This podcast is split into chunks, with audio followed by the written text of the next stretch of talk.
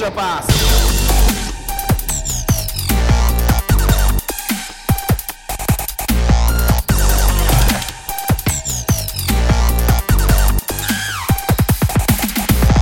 皆さんこんにちはエクストラパスポッドキャストですズボンです日本一スタッツを取る素人、慎太郎です。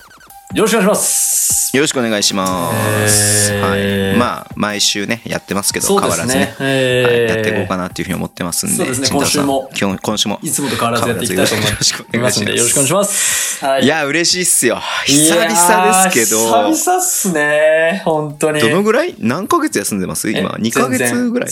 開幕からだから。そうそうだよね。1ヶ月。2ヶ月ぐらいか2ヶ月ぐらいですかね。はい。ぶりです。いやー、慎太郎さんと話したかったです、本当に僕は。えー、もう僕ももう話したかったですよ。誰も聞いてくれないんだもんだって。0歳に歌ってしゃあないですなーって。0歳に向かってね。0歳に向かって。あのチームのペースは、みたいな。そう。今、このチームスローペースやけどね、やっぱね、スローペースなチームが強いよね、とかっていう話をしてもね、やっぱね、良くない。教育上よろしくないので。うん。グリとグラとかの話しなきゃいけないと思うんで、僕。うん。いや、まだちょっと早い気もすあ、そうですね。るけど。グリとグラも早いか。まだ目見えてへん可能性高いんでね。はい。はい。ということでね、まあ、すくすくね、育ってるということで、さっき聞いて僕すごく安心しました。はい本当にね。はい。なんで、まあちょっと、先に言っときますけど、まあできるペースでね、うんまあ不定期になりますけれども、一応月に1回ぐらいできればいいかな、みたいなことね、さっきちょっと話してたんで、うんまああまり期待せずにね、お待ちいただければな、っていうふうに思ってます。はい。はい。一応ね、先に言っとこうと思いますけどね、慎太郎さんの方は、あの、ビリーグアナリティクスっていうね、サイトで、まあ、あの、この配信はお休みしてますけれども、サイトの方でね、いろいろとね、えっ、と、情報をね、発信されてますんで、ね、あの、ぜひチェックしていただけると嬉しいです。僕はね、YouTube ね、毎日やってますんで、はいぜひチェックしていただけると嬉しいです。ということで、特にね、はい。ニュースとかもないし、ね。まあ、ここちょうど8節までやって、うん。えっと、バイウィーク入ってますんで、ですね。簡単にね、まあ、B リーグの、えっと、ここまでの順位を見ながら、慎太郎さんの方でね、注目のチームみたいなのが何チームかあるみたいなので、そうですね。えそこね、ちょっと話していきたいと思います。けど、そんな感じでよろしいですか？はい。まあ、あえてニュース言うとすれば、一言でギュッとまとめると、健康第一ってことですかね。うーんほんとそうだよねいや、怪我人やばいね、今年ね。抱えてないチームってほとんどないんじゃないぐらいの。B1、B2 含めてね。いやー、ほんとそうだよね。うんん。いや、くわ、きついよね、やっぱり。こので、どうしてもやっぱり。り、うん。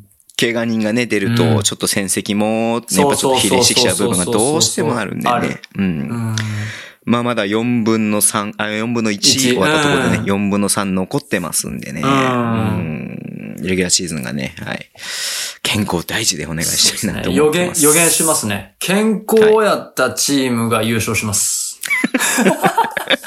怪我人が出なかったチームが優勝します。ちょっとそうするとちょっとガチャ的な要素も出てきちゃうのがあれだけどね。そうっすねでも仕方ない。まあ NBA もそうだもんね、結局ね。結局そうん健康第一ですよね。なんかねレブロン・ジェームズがいても、そうね、プレフ出れなかったレイカーズっていうのもありまありしたからね。ましたからね、一回ね。ううん本当怪我。あのレブロンが怪我したからね。あその時ね。捻挫したからね。あ、怪我するんだと思って。あ、よかった逆にみたいな。大体なんかちょっと、あーっていうひねり方しても、大体ハーフタイム終わったら自己再生して帰ってくるから、レブロン・ジェームズって。帰って、自己再生して帰ってく蘇るから。生術をね、蘇生術を持ってるから、そう。そうそう。帰ってくるから、あ、怪我するんだなと思って。はい、安心しましたね。うん。まあ、そういうこともありつつね、なんかやっぱり、はい NBA もね、やっぱそう言われるじゃないですか、健康。で、だから、うんもっとさ、なんかね、こう、もし、その、だから、前から言われてますけど、それだけハードなスケジュールを組むんだったら、医療スタッフとかをさ、派遣してさ、そうだね。ちゃんとさ、全チーム、ム均等にお金が、その、うん。そこに回せるチームも回せないチームもやる試合数って変わんないし、抱えてる選手は変わんないので、うん。ねだってもしかしたらね、未来の日本代表を、例えば今そんなドアマットなチームで抱えてるで、そこで怪我してとかってこともあるんで、やうん。っぱりこの疲労を取ったりとか、その、うん。ね、あのマッサージ一つ取っても、やっぱそのそういうスタッフを集める、派遣するような体制をちょっとね、うん。あの、整えてあげられれば、多分そんなに、その、なんて言うんだろう、その、怪我人もね、もしかしたら出なかったのかななんて。いや別に今いるトレーナーさんたちが良くないってわけじゃないんですけど、そうそうそうそうそう。うん、だってチームでメディカルトレーナーだってひひ一一人とか二人とかでしょ？で、で、何、えっと、ロスター何人のって話じゃないですか。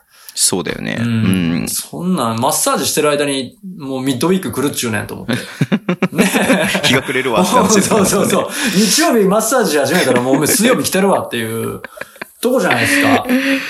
そうね。まあ、プラスしてやっぱり日本人は本当に勤勉だからさ、ね。休めないんだよね、多分ね。うん、ね。仮にちょっと疲れ溜まってるなと思っても、チームに求められたりとか、ファンから求められたりとかするうと、ん休めないんで、うん NBA とか普通にもうレストとか当たり前じゃないですか。当たり前当たり前。だって、あの、うん僕の大好きなポポビッチヘッドコーチは、謎の、ん謎の診断ショック吐いて、休ませて、あの、おリーグから怒られて罰金もらいましたからね。そうだよね。で、選手もね、年々やっぱりその、もちろん筋肉がついてったりとか、ね、体力が増していくんだろうけども、うんうんうんでもやっぱ年は取っていくわけなんで、そう。そう。だからね、ちょっとそのレストみたいなのもうまく使えるようにう、んこうマネジメントできるっていうのが、それが環境もそうだしう、ん選手のメンタルとしても、うんあ、今日はもう今週末、今今節は休むっていう選手がいても僕は全然いいと思うんだよね。そうっすね。うん。その勤勉さが裏、裏面出ちゃってるかなって思うのが逆になんかね、あのーもちろん選手は頑張ってるし、休んだからって怪我しないわけではないとは思うんだけれども、そうそう、それはこう正解がないんだけれども。1%でも下げられるならいいじゃんって。なんか。田臥選手のドキュメンタリーとかで見たんですけど、ストレッチとかね、すごい入念にされてるんだけど、いや、それすごいんだけど、そこを選手、こ個人でやらせていいのって思っちゃうんですよ。そうだよね。うん。そう、なんか違くないと思って。個人に任せたらいいけない部分もあるんじゃんって。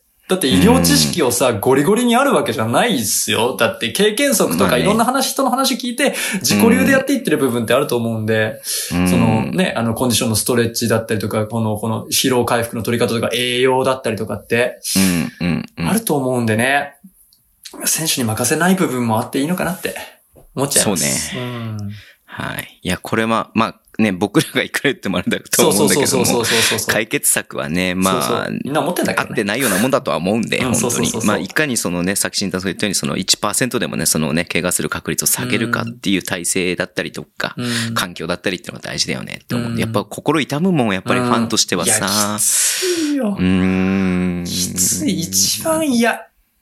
本当だよね。一番嫌。もちろん見たいけどさ、結局怪我しちゃったらずっと見れなくなっちゃうわけだからさ。そうそうそうシーズン棒に振るとかもね。はい。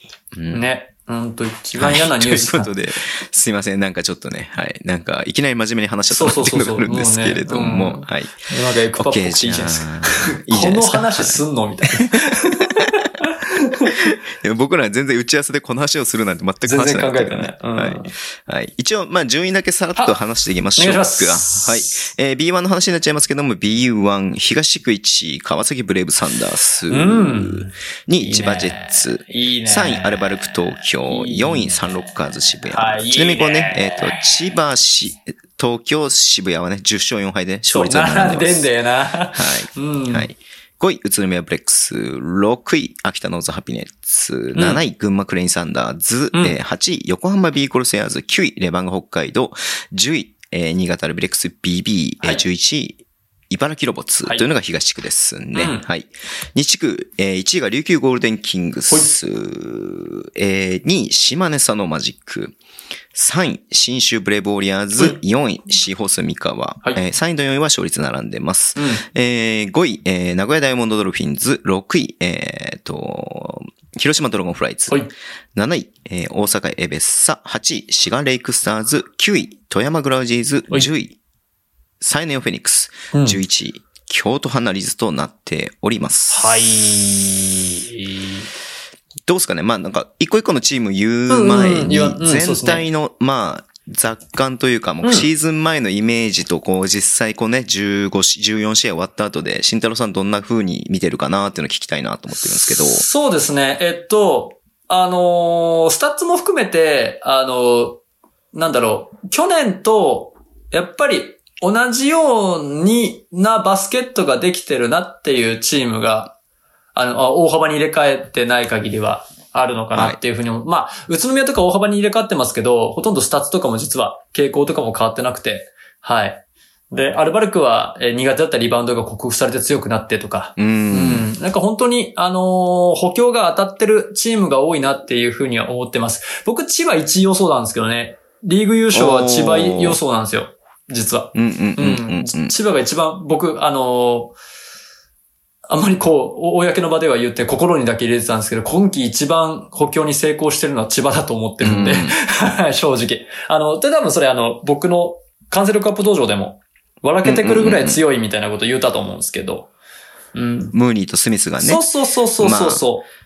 シャノン・ショーターと、うんえーサイズがいなくなったとしても、それをね、そうそう十分あ補うというか、あまりある、えー活躍をするんじゃないか、みたいな話をしてましたよね。そうそうそうそう。なのでまあ、うん、一番補強成功千葉だと思って強いなと思ったんですけど、やっぱりね、ここで、川崎がね、やっぱ1位取るっていうところなんですよそうなんだよねね。チームから変えて正解やった。まあ前のがダメだったってわけじゃないんですけど、うん。まあね、あの、カエル、あ、じゃあ間違えた。えっ、と、マット・シャニング、うん、が、やっぱり、はいはいはいうん、うん、あのカエル・コーバーニのマット・ジャニング選手、やっぱすごいなっていうところはあると思うんですけど、はいはいはい。でもなんでしょうね。なんでしょうね。そうじゃないんだよな。なんか、なんでしょうな。何が強いんだろうっていろいろ思っていて、まあ、まあ、個別のチームの話をしてもっていうところはあったんですけど、うん。やっぱりね、うーん日本人選手がいいっすよね。うーん。川崎に関しては、その、ちょっと水を差すわけではないんですけれども、はいまあ、対戦チームが、まあねっていうのもありますよね。まあね。はい。うん。えー北海道と、と、茨城、えっ、と、横浜、新潟、えー富山、うんえー滋賀、うん。えっ、と、琉球というチームとの対戦だったりしますんで、ねまあ、いわゆるその千葉、東京、東京渋谷というね、まあその下の3つ、まあ宇都宮、宇都宮とはやってますね。ごめんなさい。宇都宮と一緒いっぱいでやってますけども、はい。えーやっていないっていうのがね、やっぱあるんで、うんうんまあその辺もちょっとあるかなっていうのはありますね。まあだからこの上位陣と戦った時にどうなってくるか、どういうふうにここをね、えー、勝数上回ってくるかっていうのもちょっと楽しみだなっていうのはありますよね。本当あと、うん琉球頑張れ、超頑張れ。うん。琉球頑張れ。怪我人がね、めちゃくちゃ出てるんでね、田代選手とかマジ、む、いや、よかったんだけどな。うん。本当に僕、注目に、あのね、開幕前には上げてる選手はい。だったんでね、うん、一番に上げてるのが田代選手だったんで、マジでショック。そして、二番目に上げてる選手が渡辺比喩選手だったんで、もう、もうね、俺もう二人注目選手、もう離脱しちゃったやんと思って。本当そうだよね。うん。もう、いたたまれない気持ちに なってるんでね。そうだよね。頑張れ、超頑張れですよ。で、クーリー選手も今離脱してるでしょ。なんか、えっ、と、や、病。ウイルス性のなんかね。病にあの倒れたうんうんうんうん。うん。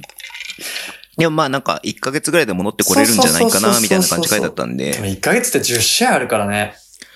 いやでもほら、あのー今バイウィーク挟んでるからあそうかそうかそうかそうか半月かまあまだよかったわんないちょっとそのトップコンディションに持ってこれるのがどこからかなはちょっとわかんないけれどもさ。うん。うん。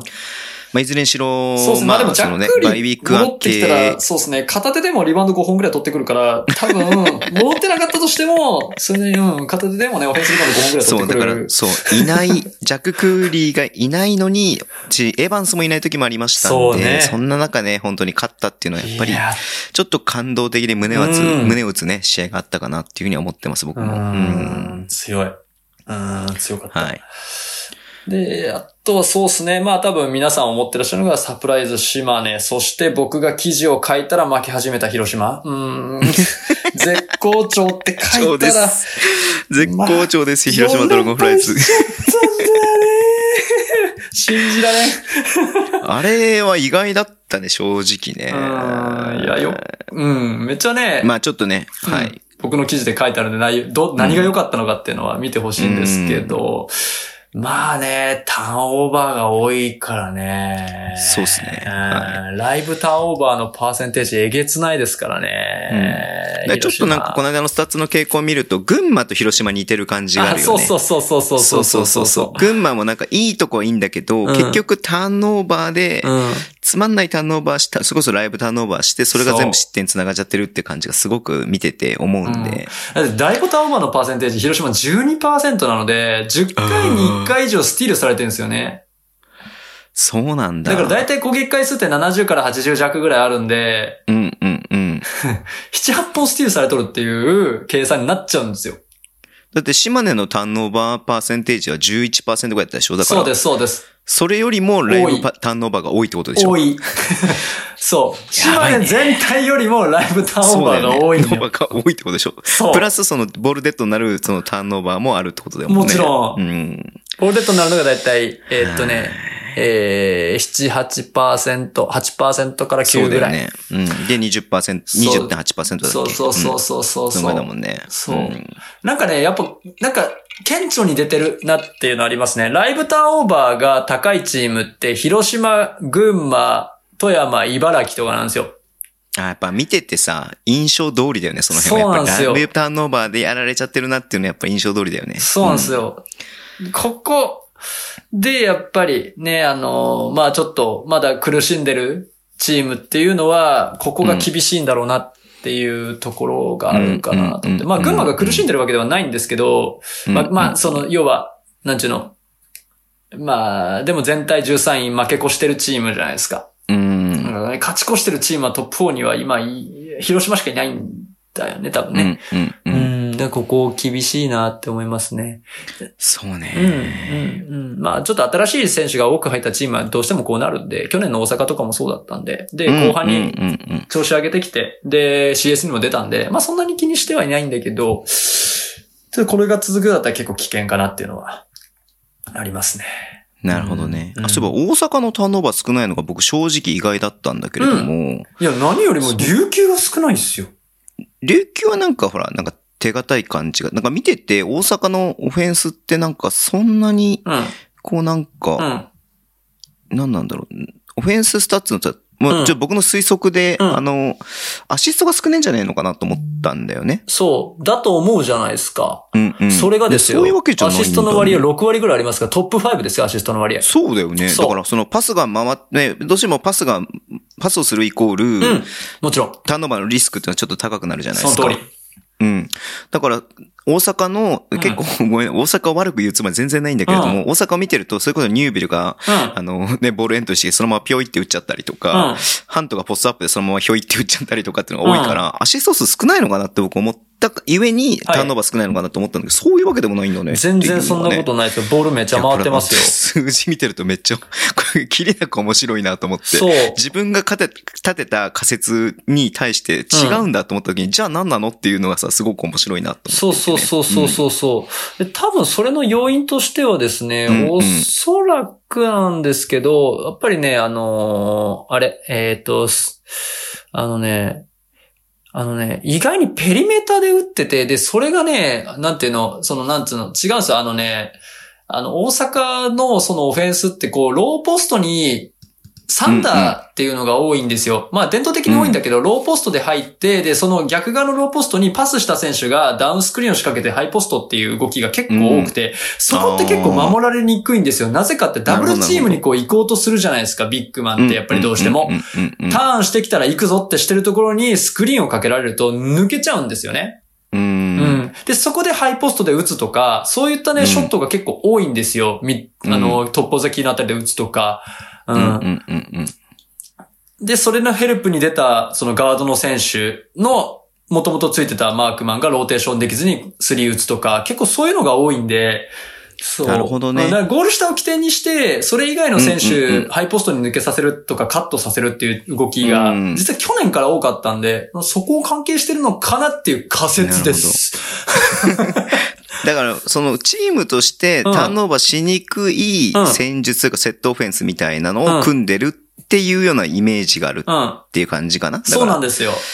噛み砕いて言うと。そううんそう。手堅いですよ。そうだよね。手堅い、その、なんかミスをしづらいような、個人の力に依存しなくても、うん。てミスをしないよううなんセットオフェンスにしてるっていうのやっぱそれはヘッドコーチの力になってくるよねって話になるもんね、そうですね結局ね。そうですね。その線、変えてるっていうところですねう。ん。うん、速攻がちょっと鳴りを潜めてる感じあるので、去年はあれだけリーグトップのハイペースオフェンスだったんですけはいはど、いペースそれが今、遅いもんね。うん、リー今グ、一番下の方だもんね。えっとですね、だったっけな、ペース、21位じゃなかった。うん、結構遅いんですよあね。意外と大阪ペース遅いんだなと思った。そう慎太郎さんサイト見て。そう。ペース遅いんですよ。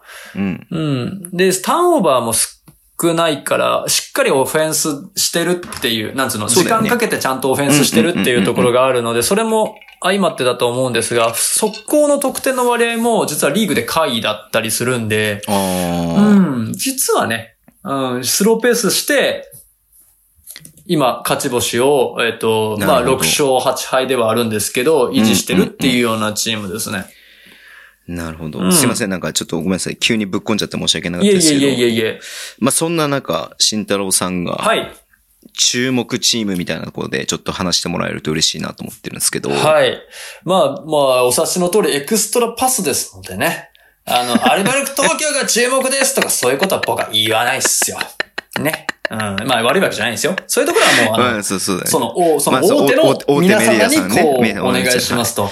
僕たちは本当ランチェスターですからね。本当弱者の戦略を取っていかなきゃいけない。えい私が注目するチームはですね、3チームあって、一つが新潟アルビレックス BB です。ほいほいほ。はい意外ですね。ははい。新潟ですね。うん。今、現状2勝12敗はいで、東地区10位ですね。下から2番目になってますね。はい。。そうですね。僕、あのね、注目してるのが、なぜ注目してるかって、僕、あのー僕の話ばっかりしてごめんなさいね。あの、ディフェンスがいいチームっていうのがどうしても好きというか、あのーね、ところがあったりするので、まず、うんえっと、いろんな角度から見ていくとですね、実は新潟って3点差以内、ワンポゼ以内で負けてる試合っていうのが5個あるんですよ。5試合。接戦落としてるんですよね。5試合あるんですよね。うんうん。そこ、まずそこね。そこ。うん。うん。なので、もし仮にそれがですよ、仮に、仮にですよ、ひっくり返ってたとしたらもう上位の仲間入りなんですよね。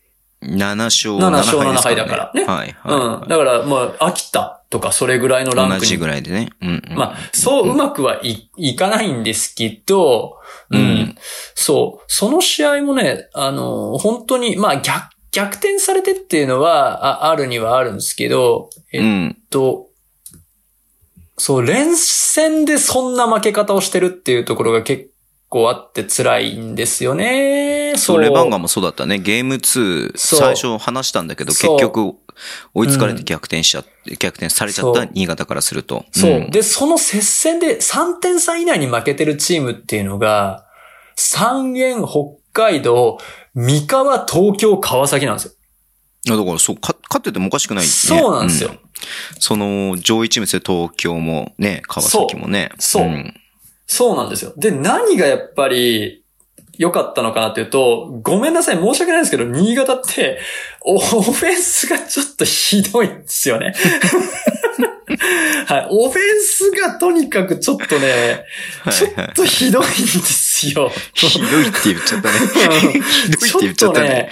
新潟ファンの皆さん、ねごめんなさいねの刺したりとかしないでくださいね。うんひどいって言っちゃいましたけど、はい。ごめんなさいね。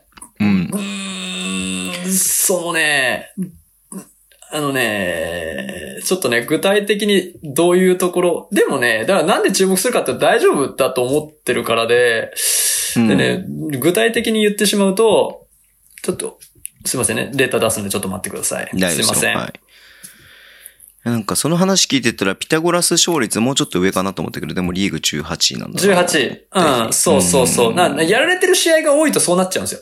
あの、要は点差離されちゃうと、あれ得失点差とかはぐにゃぐにゃするんで。あ、そうかそうかそうか。大負けしてると試合が多いと、ピタゴラス勝率って上がるのかなと思ってた上がるわけ上がる。でもないですね。上がるんですけど、うん大負けしてる試合が結構多かったりする。あ、大負けしてる試合が多いのか。そうそうっかそう。っかする60点とか取れるしか取れてない試合がね、結構あるんですよね。そういうことね。そういうことなんですよ。うんうんうんうんうん。で、それで、えっとね、オフェンスがね、えっとね、えっとね、3が意外といいんですけど、とにかく2点を打つチームなんですよね。これ、だからいつも不思議なんだけどさ、いつも僕配信で、新潟3結構入るチームだって言ってんだけど、そう。入るチームなのにあんまり打たないんだよね。そう。うん。そうなんですよね。うん。うんホームでスリーポイント4割決めますからね。39%そうだよねホームでは。うんチームで4割、でリーグで4位でしょ？だからこれはね。そうそうそうそう。んまあ、それが実はあの、する、打つ本数が少ないからっていう言い方もできるんですけど、うんいや、これで例えば多投して落ちたとしても、5%落ちても34%ですよ。だから9台で33.3超えてるわけだから、そうだねうん2点より効率よくなるんですよ。うん、うん。で、えっ、と、残念ながら2点の決定率が49%なんですよね。いや、これ厳しいっすね。厳しいリーグ下からそうそうそう、3番目。数とか早いっていうね。ううんん。で、ペリメーターで取ってる割合っていうのも、リーグで5番目に多いんで、しかもこれが増えちゃってんすよ。先月から。ううん。ん、うん、うん、うん。で、より2点、ペペリメーター2点の傾向は強いチームですね。強いんですよね。で、うんアシストの割合っていうのも下がってるんですよ。うん、う。うんん。だから、ワンオンワンに寄っちゃってる、どうしても。まあ、なんとなく試合見れまあロスコアばね。レンとかコービーパラスがペイント突っ込んでって、パスできなければそのままタフショットでどうにか決めちゃうみたいな。そう。で、ファールドローもないんですよ。うんの割に、2点攻めてたらファールが欲しいんですよ。うん。で、それはなぜかってペリメーター打ってるからなんですよね。うん、うん、うん、うん。うん。ペリメーターさえなんとかなれば、それを一歩中に、まあ浅いペイントも効率悪いっていう話はあるんですけど、はい、はい、はい。でも、ロスコアレン選手なら、ねねファールもらえると思うんですよね。もう一歩中に入れたりとかすれば。うん。で、ファールドローンも、うん、はい。うん。うん。いやいや、ペリメーターの確率割合多いなと思って今見てたんだけどさ。そうなんですよ。で、ファールドローンのポゼッションも1割しかないんですよね。うーん。うん。本来であれば、この2点の割合であれば、もっともっとあっていいし、そうだね。で、それでペイントの得点割合が下がっちゃってんですよ。うーん。いや、これはきつい。マフジできつい。リースローももらえない。そうはい。2点入らない。入らない。スリーは入るけど打たない。打たない。ペリメーターが多い。うんちょっと厳しいっす、ね。厳しいうん。だから、うんまあ何が根源かっていうと、やっぱりペリメーターのところ、あとはターンオーバーもそれこそそうなんですよ。苦しくてパス出せなくてっていうところが多いので、うん。ペリメーターにで留まっちゃうっていうところを改善したりとか、例えばオフボールの動きだったりとか、アレン選手のワンワンっていうのを最終手段ではなくて、助ける動きっていうのをやっぱりやってあげれば全然話変わってくるんだろうなーって、ずっと思ってるんです、試合見ながら。うん。うん。でロスカレン選手がいい動きしてるときって、エンプティサイドの、要はサイドいない状態でピックアンドロールしながら、逆サイドがスクリーンかけてたりとか、クロススクリーンかけてたりとか、要は、あの、コーナーに対してフレアかけてたりとかするときなんですよ。うんなので、そういう動きを見せるだけでもいいので、もうちょっとあればなって僕はちょっと思ってるんですね。まあ素人なんですけど。そうなんですよ。だから、ここさえ、すべ、ての諸悪の根源は多分ペリメーターだと思っていて。うん。うん。ただ、ただですよ。まあ、ここまでこんな腐して申し訳ないですけど、こっからなんですよ。はいはいはい僕が注目している理由っていうのは、はいディフェンスがいいです。ディフェンスですよね。ディフェンスがいい。うんう。ん。まず、ディフェンスリバウンドの獲得率がリーグ1位なの。これがいい、まず。うん。そう。で、あのね、フリースローも上げない。だから、打たせて取るピッチング。そう。打たせて取るピッチングしてるんですよ。うん。うん。で、スリーポイントも打たせてるけど、決定率悪いんです。相手のスリーポイントの決定率、あのあ、の、本当だ。まあまあ、リーグの真ん中よかちょっと下。そうあ、上ぐらいな感じか。そう。で、アテンプト見てみると、5位なんですよ。打たせてるんですう。ーん。打たせてるけれども決めさせてない。お、立派っすね、これは。めっちゃいい。だから打たせて取るピッチングをずっとやってるんで、うん。打たせて取るピッチング。うん。そうそう。これって、要は相手が外してくれたじゃなくて、打たせて取ってるんで。うんうんうんで、それでしかも打リリバウンドも獲得できるっていうね。そうそうそうそうそう。うん、ファールもしてないし、うん。まあ確かにその、何、ターンオーバーは取ってないですよ。うん。ファールが少ないってそういうことなんで。フリースローが少ないってそういうことなんですよ。だから手出してパシパシやってない。うん。けど、ディフェンシブレーティングはリーグで、真ん中よりちょっと上ぐらいのところ、あ、下、下がな。言ったら下なんだけど、下なんだけど、10ホームめっちゃいいんですよね。ホーム強いです。13。あ、ホーム強いんだ。ホーム強いそれはいいことだね。そう。ホームのディフェンスいいし、ああ、なるほど。そうなんですよ。ねだから、うんなんかね、なんかね、なんか、ディフェンスが、その、真ん中ぐらい、まあ10位だから、うんまあ11位、12位が真ん中だとすると、まあ真ん中ぐらいじゃないですか。にしては負けすぎっていう。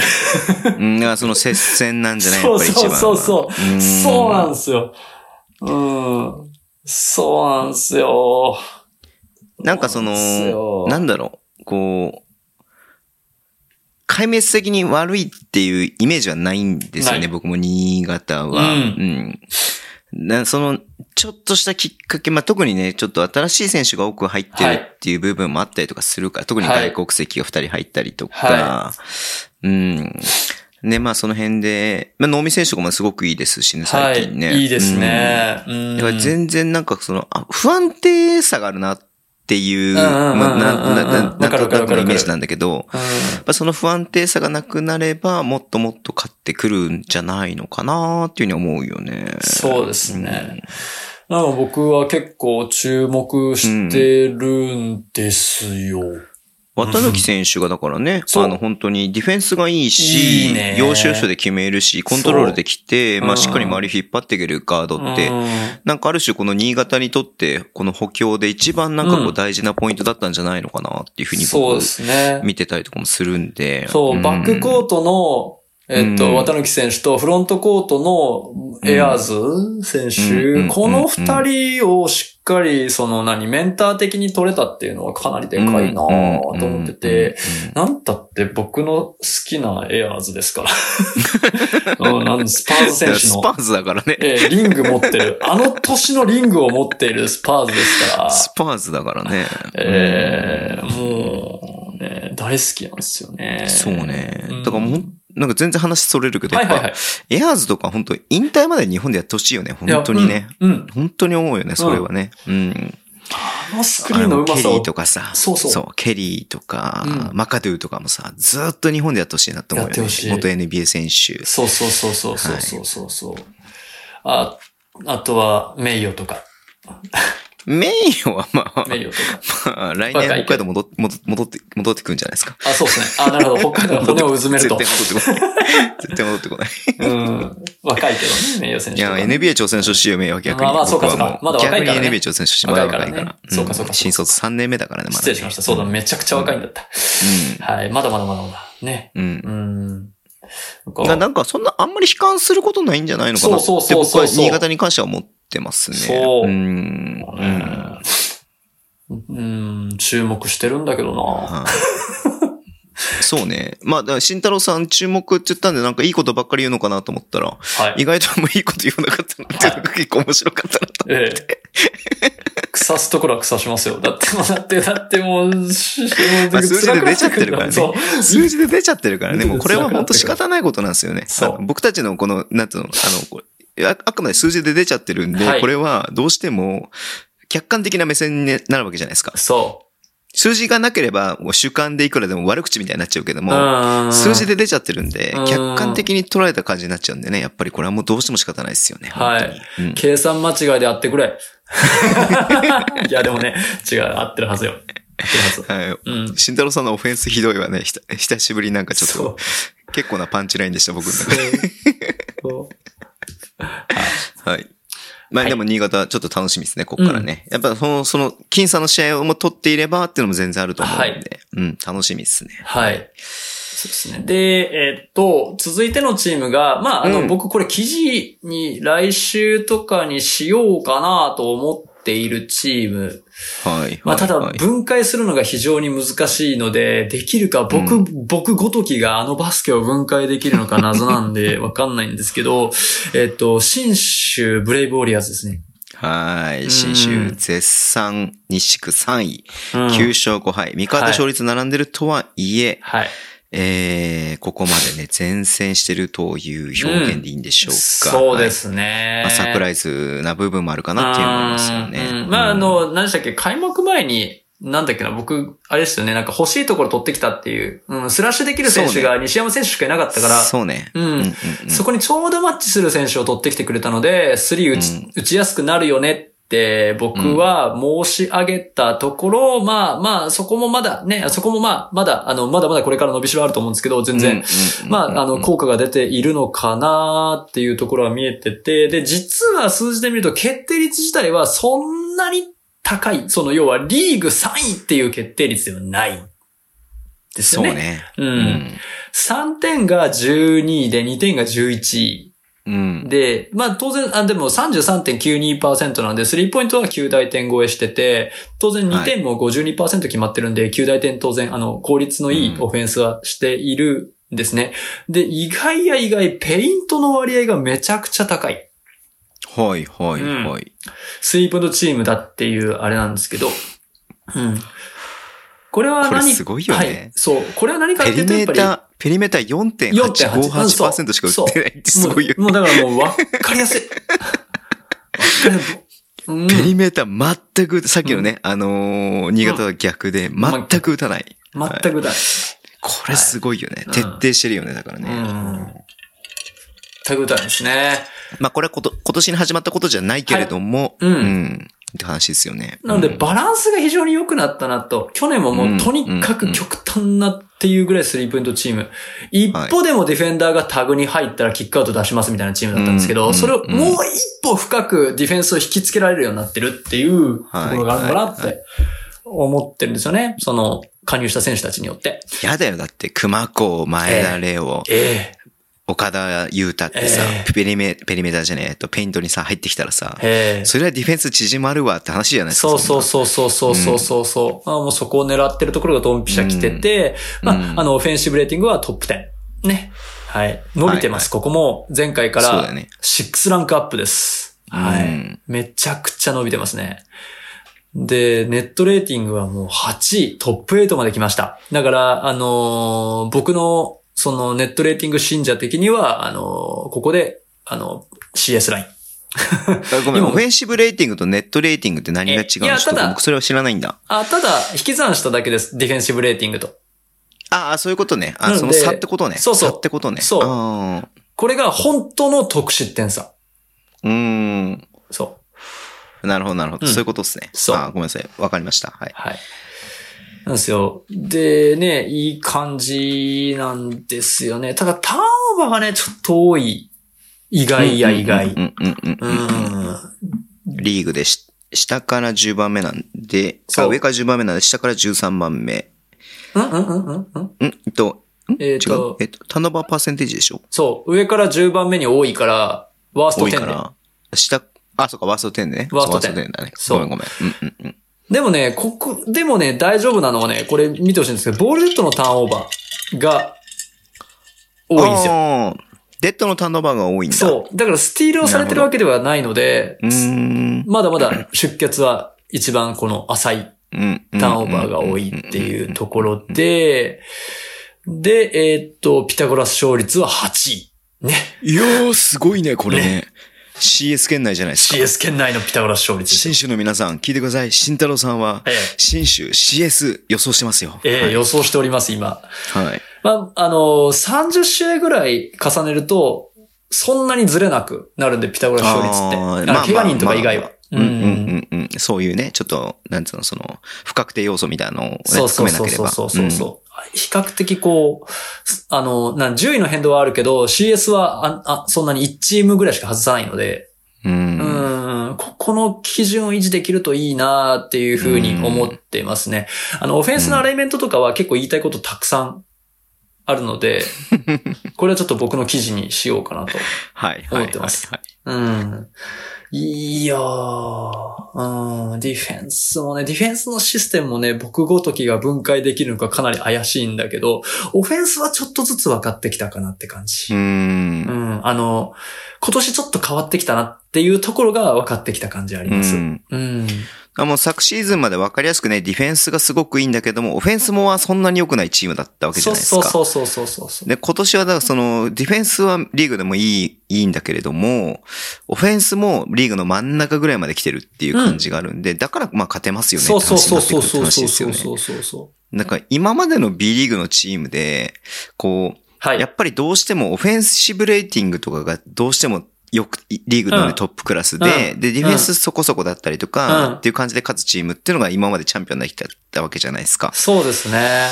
そんな中ね、この、このか、この戦い方で勝ってるっていうのがね、うん胸熱くなるなっていうのがすごいあって。うん。そうですね。あのーフォーマットもあるんでね、CS のね。なんて言うんでしょう、その、決勝が一発だったりとかっていうところがあったりするんで、うんその辺が、まあ、オフェンス、ディフェンスのその差を解消、少し解消してるところはあると思うんですけど、この、ね、これ、もうこっからですよね。もう言いたくてしょうがないですよディフェンスですよね。そうそうごめん、先言っちゃってごめんね。ディフェンスよ。うん。ディフェンスあもうは。一言で言うならもう、硬い硬い。そうよね、本当に。うんあのね、なんちゅうんだろうね。い、まあ、あの、当然あの、対戦相手とかが関係してくるので。もちろんもちろん、まだね。ううんん。全部と対戦してないからね。う。ん、わかんないんですけど、やっぱりね、あの、2点、3を占めてる。2点を打たせる。うん。っていうのがもうそしわて、かりやすい2。点を決めさせないね。決めさせない。リーグで一番決すごいよねめさせない。うん。これまあ記事見てもらえればわかりますけど、はい2点のアテンプトはリーグで3番目に打たせてるにもかかわらず、2点の成功率はリーグで一番決めさせていないと。そうなんですよ。これ鳥肌立つよね、マジでね。これもう作戦通りやんって。マジやばいよね。笑いが止まらんというこれは本感じですよね。そうねう。んそして3は打たせないという打たせないよっていうね。怖いね、これは本当うに。コンセプトがこれだけしっかりしてするとさ、ファンも面白いしさ、旗から見ててもめちゃめちゃ面白いじゃん。だから新州やっぱり見ちゃうよね、本当に。ううんん。わかりやすい。いや、面白いっすね。だからね、アシストもね、全然させないもんね。あ、そっか。アシストのパーセンテージちょっと見てなかったな。全然低いよ。うんリーグで20位、相手20位だから。あ、そっかそっか。全然ボールを回させない。あの、ロうんボえっと、豆知識になるかわかんないですけど、ボールが回ってるこのアシストが割合っていうのが高い点大体スリーポイント打たれてるとそうなるので、はいはいはい。キックアウト3っていうのとか、一番アシストになる。あれってキックアウト3って、あの、ワイドオープンとかオープンじゃなくても、実はアシストになるんですよ。キックアウトだったら。うんうんうんうんうん。うん。ある程度マーク疲れてても、アシストになっちゃうんで、そうだよね。キックアウト3が多いチームは多くなる。ドリブルハンドオフのなんか3なんてそんなないもんね。ないっすね富樫勇樹か、はい。うん。あのー、に DJ ニュービルかぐらいな感じだもんね。うん、プルアップはね、やっぱりね、難しいですからね。うん。うん、今季辻選手ぐらいじゃないのっていうね。ああ、そっかそっかそっか。うん辻君もそうだね、確かにねそうそうそうメイクして、メイクしなくても自分で打っちゃうみたいな、ね。そうそうそうそうそう、今季はその、それを求められてるのがすごいうん。わかるんで。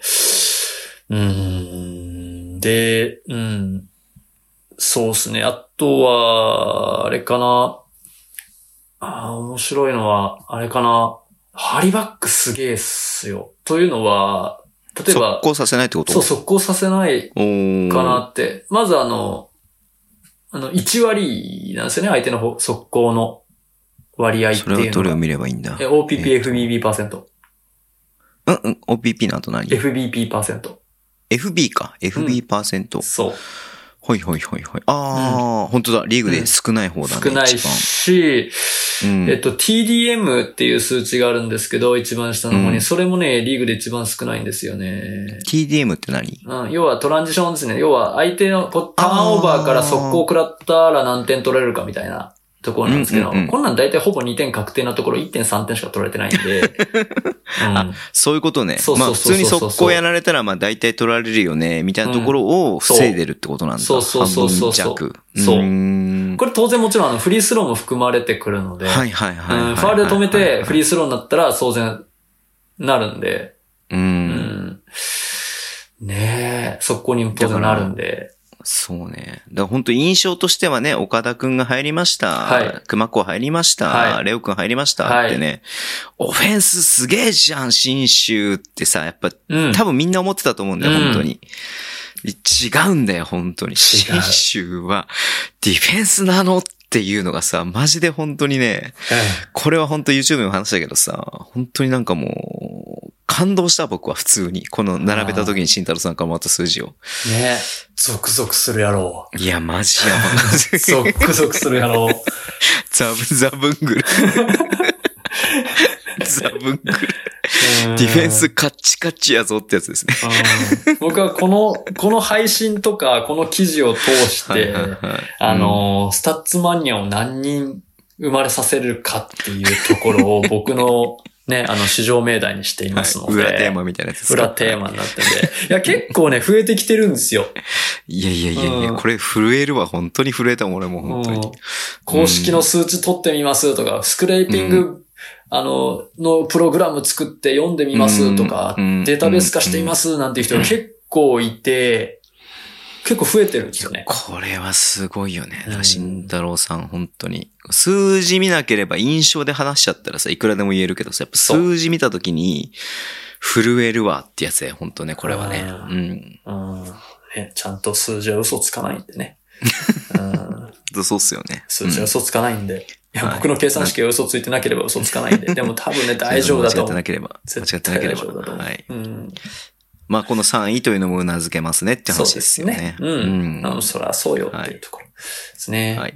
で、えーっと、最後にですね、ご紹介するチーム。あ、これでも一応新州は、まあ、詳しくは記事を楽しみにしてくださいってところなんですけど。楽しみにしてます、僕も。はい。で、えっと、最後のチームは、えー富山グラウジーズです。おー、はい富山。ここまはいで西地区4勝10敗なんですけれども、はい連敗がね、えっ、と、続いて、はい B1 の中で一番、えー、最後にね、初勝利を挙げたというチームですね。はい。眠れる獅子ですね。はい、はい、はい。ここ僕はね、注目してるんすよ。というのも、そう、はい、はい、はい。というのもね、あのね、決定率がね、えげつないぐらい今月上がってんですよね。先月から。そうですね。慎太郎さんの記事皆さん見ていただければわかるんですけど、あそうそうそう前回というね、その、えっ、と、まあこれ何節までですか？えっ、と、これは8節ま4で。節か。8え節あごめんなさいえっと8節の前。10月末。10月末っていうと、えっと、4節かな ?5 節かな、うん ?4 それぐらい節か5節ぐらいまで。はい。の、えっと、数字の前回順位っていうのと、今回のね、その順位をね、あの、比較して出してるんで、うんはい。これ見るとね、やっぱりね、良くなってんじゃん、富山っての明らかに見れますね。そう、んめちゃくちゃ良くなってます。はい。はい。えっと、3に至っては9ランクアップ。前回14位だったのが、えっと、今、リーグ5位のスリーポイントの決定率。しかも、だからその14位の時を含めてなわけでしょだから。そうですよ。もちろんですよ。だこの、だから多分この10、その、慎太郎さんが前取った時から、ここまでの間、もしかしたら1位ぐらいかもしれないよね。そうそうそうそうそう。ここ数試合のスリーポイントの確率はね。ううんん。11月で見るとね。通11月だけ見ると。はい。うん。で、2点も、うん6ランクアップっていうね。どういうことなんて。どういうことなんてえ何が何があったの富山さんって話になるよね。うん。で、真ん中ぐらいまで来てるんですよね。2点もはい、ね。はい、ちゃんと。はい。う。うんん。で、相変わらずさ、フリースローの割合というか、フリースローのポゼッションっていうのは、すもう、もう大体定期的に15%ぐらいは取ってくるんで、リーグ2位ですよ。リーグ2位ね、すごいあねー。すごいうん。すごいっすよ。ね寸分たがわぬっていうのがすごいね。うん。うん5節の時まあ、富山の戦い方ですよね。そう、本当ね。5節の時がいわ14.92%で、8節の後14.93%だからね。うん。もう一緒一緒っていう。うん。コンスタントにそこは取れてると。うんいうところですね。で、EFG 換算するとリーグトップ10まで上がってまいりました。リーグ21位だったんだよ。リーグでね、下から2番目にショットが入らないチームだったのが、はい。リーグの真ん中よりか上に来てるってことですかね、えーこのわずか数試合で。最後でございます。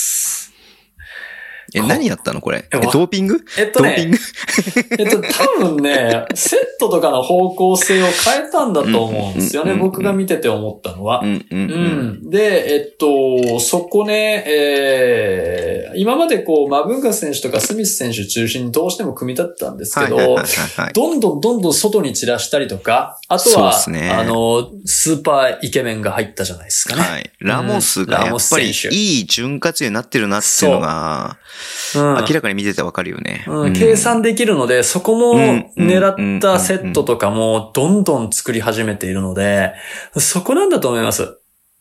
スーパーイケメンですね。さっき YouTube ライブで、そのラモスのイケメンについて10分ぐらい話しましあ、た。マジですか？結構話しましたね。僕の富山尺ぐらいあるじゃないですか。いや、ここでは話さないけどね。ええうんそうなるほど。いや、これはすごいね。このジャンプアップは本当すごいね。そううん。そう。見てて気持ちいいわ、こうんの上がり具合が。うんでしょ？すごいよね。TS パーセントもこんな上がってんだ。そう。そうそうそうそうそう。うん、ジャンプアップもめちゃくちゃ上がっていて、うん。うん。で、ああとね、あのね、オフェンスで言うとね、僕これ記事化して結構富山ブースターさんの方に見ていただいたんですけど、あれですよ、はいはいはいあれ。あれマジでビビったわ。うん、あれよ。あれマジでビビった。みんな絶対見て、あの記事、本当に。うんみんな見てね、あの、ブースターのブーイングを検証してみたっていう。いや、マジビビった。うん、これぜひ、あの、こんなに違うと思ったよ。ぜひ見てください、これは。はい。うん。うん。っていうところもありね。うん、すごいね、面白いなと思って、だからホームゲームが続けば多分順位が上がるってことです。そう。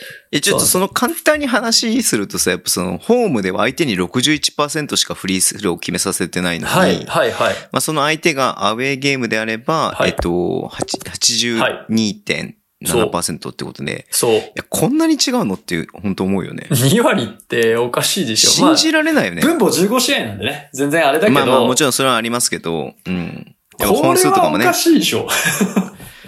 いや、すごいよ、これは。本当すごいなと思った。うん。おかしいよね。なんかある。なんか、去年も言ったと思うんですけど、これ記事にも書いたんですけど、なぜかディフェンスホームでめっちゃ強いんですよね。富山って。うんん。で、今年もそうで、ちょっとディフェンスの話少しいきますけど、はいはいはいはい、お願いします。うんホームめちゃ硬いんですよ。バリ硬なんですよ。うーんうん。うん。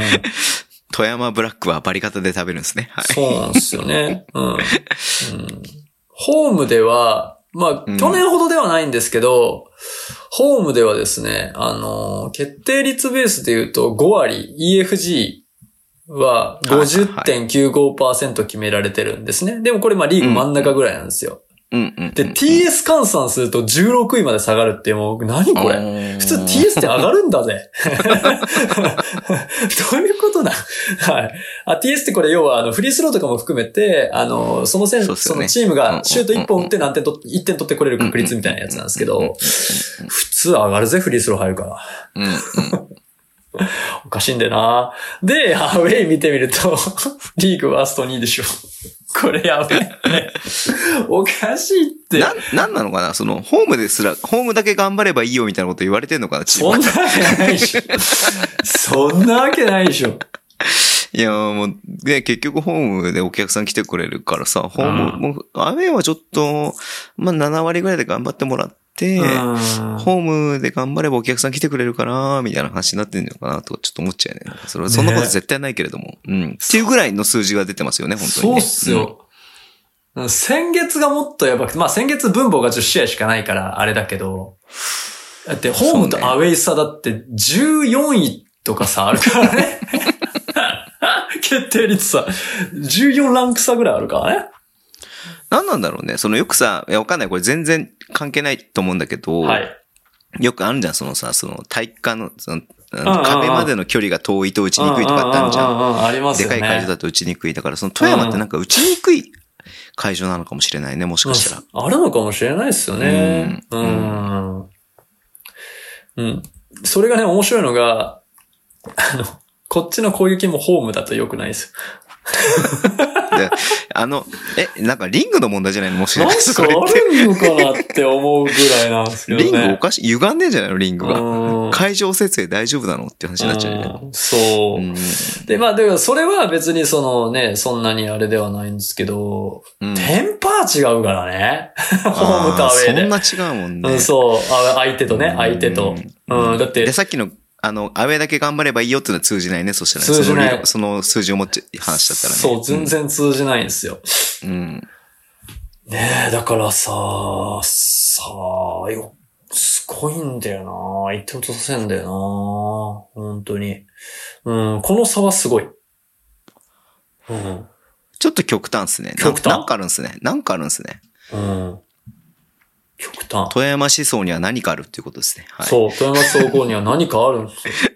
うん。うん。まあでも、なんかこの数字見る限り、ここはね、この短期間でこれだけ改善というか上がってきてるんで、そう。あの、この後の対戦もすごい楽しみだなっていうのはすごい富山はあるなってなってきて、うんちょっとスタートダッシュはつまずいたけれども、うんこっからすごく勝ってくるんじゃないのかなっていうなんか想像しちゃうねっていう、期待をしちゃうねっていうチームですよね。そうですね。そうそう。ディフェンスリバウンドとかをちょっとね、あの、意外に真ん中ぐらいなので、そこをね、改善すれば別にそんなターンオーバー、ターンオーバー、まうんあちょっと多い、多いけど、ターンオーバー多いけど、まあ、そう、ターンオーバーとリバウンドさえなんとかうん。なればいいんじゃないかなと思ってんですよね。ターンオーバーもボール散らせば多分、あの、マブンガ選手、マブンガ選手じゃなければターンオーバーも減ってくると思うので、うんうんうん。うん、一極集中さえなければね、はい。うん、減ってくると思うんで、うん、あとはリバウンドを取れば、このキャラでい、このキャラで CS 出てほしいっすよね。こっからね、うんこっから登り詰めてほしいよね。そうそうそうそうそうそうそう。ホームバリ方で、こう、うん。バリカタそう、ホームバリ方でこう、やってってほしいな。実際2年目のブレックスだってね、開幕6連敗した後に CS 出てますからね。あ、そうそうそうそう、そうなんです、そうなんですよ。うんあれですよね、あの、安西ヘッドコーチに変わった年ですよね。うんうんうん。そうそうそうそうそう。あの、途中で変わったんですよね。そうそう、ギブスが復帰して、鍋さんも復活して、そうそうそうみたいなね。そうそうそうそうそうそう、あるんで、僕は注目したい。ちょっと面注目白いですね。せざるを得ない。はい。台風の目的にちょっとかき回してほしいですね。この伸び率は。なんか、でも富山ってそういうイメージあるよね。なんかちょっとさ、あの、この、なんつうあの、その、ね、し、あの、広角のさ、そのね、あの残留プレーオフ出たかと思う次の年さ、CS 出たりとかさ、うん。なんかそういう面白さってやっぱ富山のファンって熱いなっていつも思って見てるんでね。僕もうんマブンガじゃないや、えっと、スミスのユニフォーム買ったんですよ、今シーズン。マジっすか？すげえ酔っ払った勢いで。はい。今ちょっと手元にないんだけど、はい。ちょっと、あの、赤いズボンを見ることもね、皆さんあると思うんで、なるほどちょっとなるほどすごい注目はしてます。もともとすごく富山好きなチームであるんですよ、うん本当に。マジで注昔から好きなチームであるんで、うん。うん。そういった意味でもちょっとね、注目したいなっていうふうに思ってます。いや、なんか、スミス選手のジャージ着てると、なんか強くなった気分にななるよ、なんかね。そうね。そうね。めちゃめちゃ強くなる。めちゃめちゃ強くなってるよね。はい強くなってる気持ちになるな、なんか。全然僕はヘッポコなのに強くなった気持ちになるよね。なるなるなるなるなるなるなる。わかりますわかります。というところで、えっと、はい数字的な注目は以上なんですけど、で、ちょっとね、ありがとうございますはいあの、あのここからは、その、セット変わったよっていうところで、面白いセットをね今節、富山はめちゃくちゃ見せてくれたので、しかも1試合で。うんうんうんうん。そこをちょっと注目していきたいかなと思うので、皆さんも、あの、メモとバスケットライブのご用意をお願いいたします。え、富山だけ今日は。富山だけいきます。富山だけ行こうか。やり始めたら偉いことになるんで。いや、そうだよね。ねちょっと楽しみだな。はい。えっ、と、まず1個目が、はい。えー富山グラウジーズ、えー、3円戦のゲーム1、11月13日のゲーム1の、えっ、と、残り、3クォーターの残り8分41秒ですね。ほい。まあ全然関係ないんですけど、今ね、ツイッターちょっと見てみたら、及川拓馬さんにフォローいただきました。あー、あのー、はい、NBA ジャパンのジャパンのあ。ー。嬉しい。嬉しい。ずっと読んでた記事。会ったことあるけどね、僕。マジっすか？すげうえ、ん。でもなんかあの、あなたは何してる人なんですかっていうのを最後まで明かさずに僕ずっとあの、のらりくらり交わしてました。はい。なんななんでかわしたし。何者なのかよくわからないですっていうまま終わりましたね。はい、話が。ですか？NBA、NBA 仕事をして携わるようになって23年目というね、シーズンが開幕された及川さん。そうねありがた。ないんか、バイトみたいな感じで NBA に入っても、そのまま NBA ジャパンで、そう、ずっとね、やってるっていうね。うん一番偉い人になったっていうね。そうなん人でですすよね。うん。嬉しい。まあその、慎太郎さんは業界人ですからね。いやいや、業界のただの素人ですよ。育休中の素人ですよ。うん。ただの素人ですから。はいそのスタンスがいいんじゃないですか、僕たちって、本当に。ですね、なんかね。うん。そっか。あ、ごめんなさい。えっ、と、話しとっちゃいました。残り3分、8分41秒ですね。よく見てくださいね、これ。よく見てくださいね。エンドからボールが出る場面ですね。そうですよ、はい僕の大好きなセットですよ、これは。はい。ファールが起きて、エンドから、えっ、と、始まるということですけれども、宇都直樹選手が、インバウンズ。そうです。で、ラモスが、はい。っていう感じですね。はいうんこのセットは、ダミーです。ああ、言ってたやつだ、前。はい。名古屋がたまに使うって言ってたやつだ。そうです。僕の大好きなゴールデンセットが使っていた、まあ他のチームもいろいろ使ってたんですけど、僕が初めて見たのはゴールデンセットです。ちょっと、映像に映るのが、宇都くんがボール出す瞬間なんで、ちょっとその前どんな感じだったのか見たいなと思うんだけれども、ちょっと一回僕一時停止しますね、これね。はい、してください、ぜひ。うん、これ3秒ぐらいだから。ね、マジ一瞬の出来事だよね。はいしそして、なるかみさんがアップになるっていうね。あ、本当だ。カメラを構えてるなるかみさんがアップになるっていうね。あ、スミス、マブーンが KJ でなんかスクリーンをかけるような感じになっているんだけれどそも、実際、これ誰松脇くんかな？ん？えっと、ラモスのマークマンは？そうですね。ま、ラモスのマークマンの松脇くんはそっちのそのスクリーンのごちゃごちゃに気を取られていて、はい。全くラモスにボールが入ったのに気づいていないと。はい、そうです。で、気づいた時にはもう抜かれているもうと。抜かれてます。いやー。これはダミーですね。はい、公式通りのダミーです。あの、ダミーですね2枚スクリーン使うところも、もうあの、はい。セオリー通りのダミーでございます。えー、はい一瞬の出来事だからこれよく見ないとわかんないね。わかんないですね、これは。いやー、これ慎太郎さんもうこれで飯何杯でも食えるって感じでしょ、う何杯でも食える。おー、こわー来た今季初ダミーと思って。はい。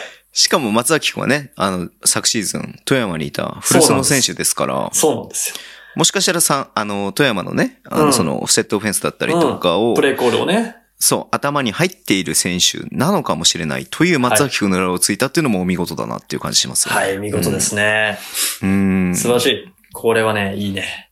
いいね。ははいい。で、続きまして、続きましてですね、えっとね、続きましてですね、残り7分ほい。20、うーあ7分半ぐらいですね。すぐ後。同じ試合。ラモスがボールを持ってコーナー、マブンがトップ、トナウキウィング、ラモスが切れてって、KJ、はハンドオフで、ウトナオキ、KJ、美しい。これはかっこいいね。こえー。れは綺麗だね。ええー、綺麗 KJ がハンドオフで渡して、はい。切れるのかと思ったら、はい。スミスがそこにはい山内選手にはい。スクリーンに行って戻ってくるという。はいいや、これは綺麗だね。はい。これはみんなに見てほしい。これは美しいですよ。はい。これはいいね。そう、細かくね、KJ 選手へのね、シャッフルスクリーン、あの、じゃあ、えっと、ラモス先生のシャッフルスクリーンから、あー KJ 先生の2枚のスタッガー。まあ、これが完全にデコイですわな。うんうんで、スタッガーだと思って、3だと思わせて、ハンドオフ。あー、何？がやべえ、ハンドオフだと思ったら、実はスローバックっていう。はいいやもうスローバックっていうのおは、ねそう、ハンドオフした選手にもう一度、うんうんあと、ピックアンドロールした選手のロールマンがスクリーンをかけて、あの、ちょうどボールをこう、後ろに戻すような、スローバックって言うんですけどね。うん。そういう素振り。一回ハンドオフの、をした選手のディフェンダーってどうしても緩むんですよ。うん。うん。うん。うん。うん。うん。ね。で、ハンドオフした選手ってどうしても緩むから、その後のピックアンドロールに注目してるところを、もう一回スクリーンをかけて、戻すっていう。このスローバックっていう動きですね。これはね、気持ちいいね。はい。もう、スミスがスクリーンに来たらもうどうしようもないよねどうしようもない、どうしようもない、どうしようもない。間合いを開けた状態で、スミス選手が縦にボンって90度入られたら避けられないですから。これはすごいな。うん。綺麗だな。綺麗でしょこん、なんだろうな、もうベストに近いかなというふうに思っている。そうねうん。だからこういうセットが増え、増えてくる。そうですね。うんで、KJ のスリーポイント確率は本当高いからね。高いうん。いいよいやー、これは素晴らしい。いや、今すごいな。見ててなんか感動したわ、ちょっと。うん。うん。綺麗。会心のだと思いますよ。で、これ何回かするんですけどね。これ何回か同じうんのする。うなんだで、スローバックじゃなくて、本当に宇藤選手が行くパターンだったりとか、本当にその、そのままスリーを打つパターンだったりとか、うんうんうん。うん。で、そこからあの、スリーを警戒したところで、スミス選手がハイローするパターンだったりとかっていうのが結構あるんで、うん。最悪バリエーションある。そうだね。KJ にヘルプが行ったとしても、うんスミスに入れれば、そっからもう EJ バスケットって感じになりそうだもんね。そう、ロールインすればいいって話そうだよねなのでね、。別に。うんうんうんうんうんうんいやー、いいっすね。これはいいっすね、マジで。うんうん。いいっすよ。で、次、これがね、僕のベストかなと思ったんですけど、はいはいはい。これもね、すごかった。6分、これ瞬き禁止令出るやつですね。6 3クォータうん、3クォーターの6分36秒のインバウンズ、サイドラインアウトバウンズですね。ん？嘘、嘘だっー。た。あ、オッケーオッケー。あ、大丈夫です。36秒スタートで、はい。KJ が、えっと、インバウンズですね。宇都くんがトップで持ってるっていう感じのやつですかね。はい。おお？え？嘘。嘘。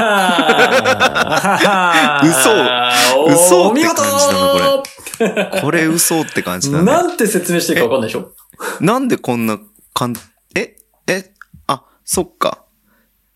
ボールが宇都くんの方で見てるところで、うん。逆が、逆サイドの選手がスクリーン一発でフリーになってるって感じなのか。ああスクリーンもかけてない。はい。スクリーンすらかけてない。俺スクリーンかけてんのかなと思ったけど、スクリーンすらかけてない。ん？かけてるんじゃない？逆サイドかけてる？かけてるよ。ハンマーだかけてる？うんかけてる、うん。よく見てみて。ちょっともう一回、3回目、3回目見る。ん。ああ、そういうことね。あなるほど、なるほど。はい。ラモスがかけてるね。そうそうそうそうそううんそう、ラモス選手がかけてるよね。うんうん。へーこれ多分ハンマーだと思うんですけどね。ハンマーなのかなこれわかんないや。多分ハンマーだと思うんだけど。うん。うん。えっとね、これは何？やっぱりその最初のね、あの、マブーガ選手のこの股下のハンドオフ。うんうんうん。股下ハンドオうん。フ。これ、ね、あの、アンドリュー・ボーガットでおなじみの股下ハンドオフですね。はい。あの、ゴールデンステートウォリアーズ時代によくやってましたよね。ハンドオフなのか、はい。うんまたオフなのかわかんなね。股オフ、股下オフ。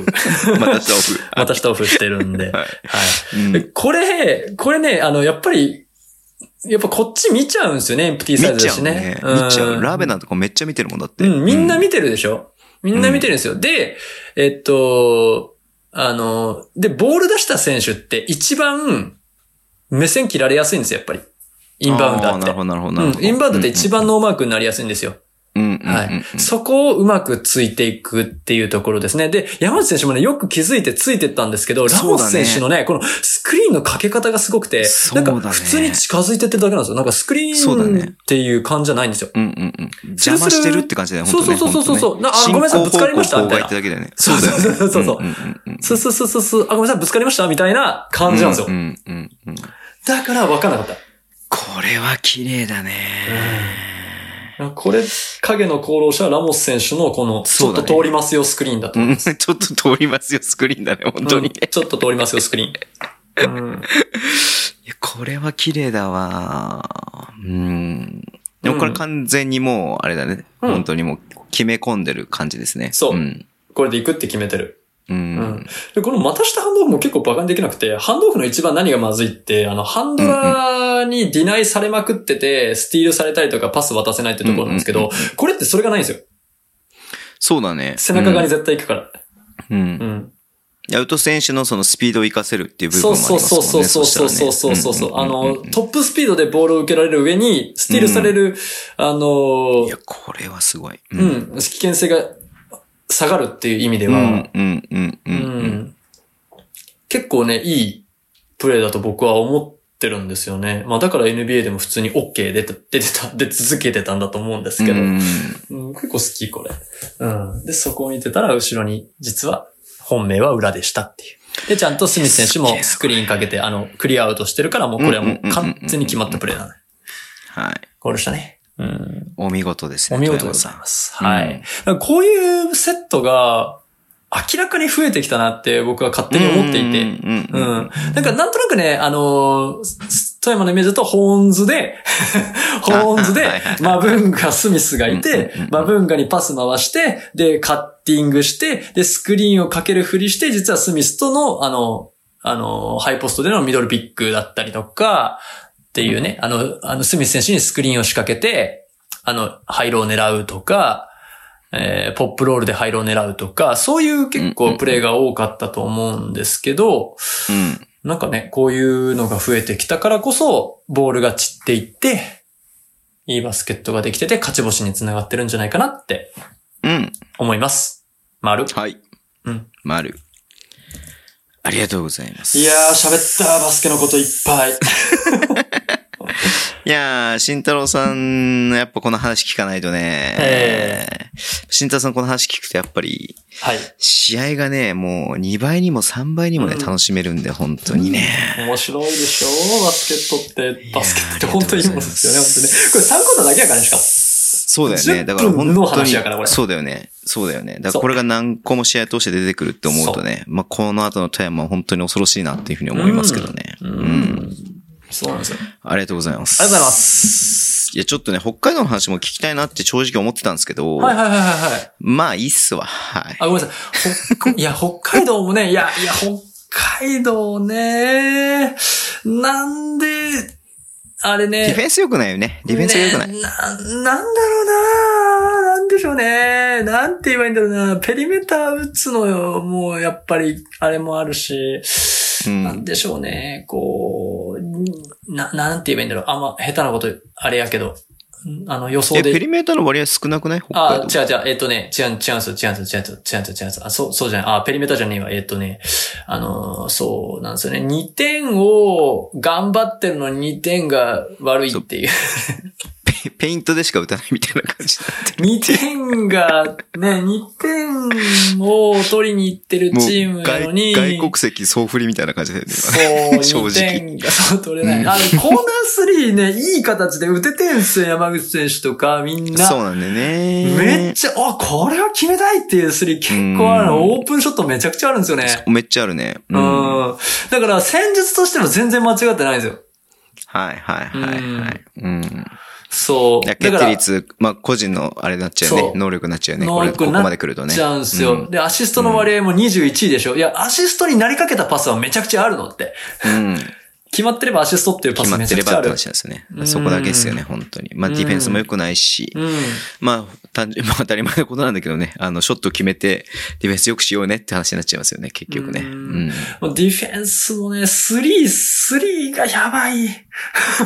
あそうなの？スリースリー決められすぎとる。スリー、相手のスリーが、えっ、と、あー、リーグ3位か。え、っていうか、リーグ12位か3位じゃん。そう。決められすぎとるるや。ん。めっちゃ決められとるやん。うん、決め決められすぎとる。ううんん、ねっていうところはあるよね。で、うん、フリースローも上げすぎ。うんフリースローもまあ上げすぎ。ファウルが多いね。見てて単純にファールが多いなと思うんで。うんでも、でもね、うそのね、ホームでのディフェンスはね、いいんだよな。だからいいんだよな。ちょっとね、まあ対戦相手とかもあるかもしれない、ね。まあもちろんそれはあるからね。ホームに関してはうん。だから総合的に見、見ると、でも、ディフェンス、もうちょいこのね、なんだろう。ね。そ、外とフリースローと、かなあとディフェンスリバウンドももう取れてないから、でこう、うんディフェンス、頑張ろう。ね。頑張ろうだよね、本当に、ね。頑張ろううん。はい。頑張ろう。あ頑張ってるんだけどな。頑張ってるんですよね。あと、デねィフェンスとコーナー3頑張ろう。ね。そうコーナー3頑張ろう。もう一歩頑張ろう、もう一歩頑張ろうって感じですよね、本当にね。いや、いい。いや、だから、ね、決まってておかしくない？3も結構あるんだよな。そうなんですよまあでもね、レバンガブースター的には千葉に勝ちました。あはいそうそうそう川崎に勝ちました。そうそうなんですよに勝ちましたというね。そうそうそう。まあ、いわゆる東の上位とうん見込まれてるチームに勝ってますんで、うんうんうんうんまあそこは明るい材料だなと思うんでね。うんんそうそうそう。だから、あの、強豪に勝ってるんで、そうなんだよね。だから本当に今までここ数シーズンのレバンガってそういうさ、上位チームにね、あのーには本当全敗っていうのが当たり前だったんでね。そうそううそうそうそう、そうそうって言っておん。そうかしいけど。いった意味では全然。いやでももう事実なんでね、本当に。うんうん。いや、まあでもちょっと僕もここから頑張って北海道応援していこうかなと思ってますんで。はい。うんそうですね。はい。はい。ということでありがとうございます、慎太郎さん。いや、めちゃめちゃ楽しかったですね、バスケの話。はい。バスケの話じゃない話もしますか？ん？ああー、あれね。じゃあ、バスケじゃない話に行きたいと思います。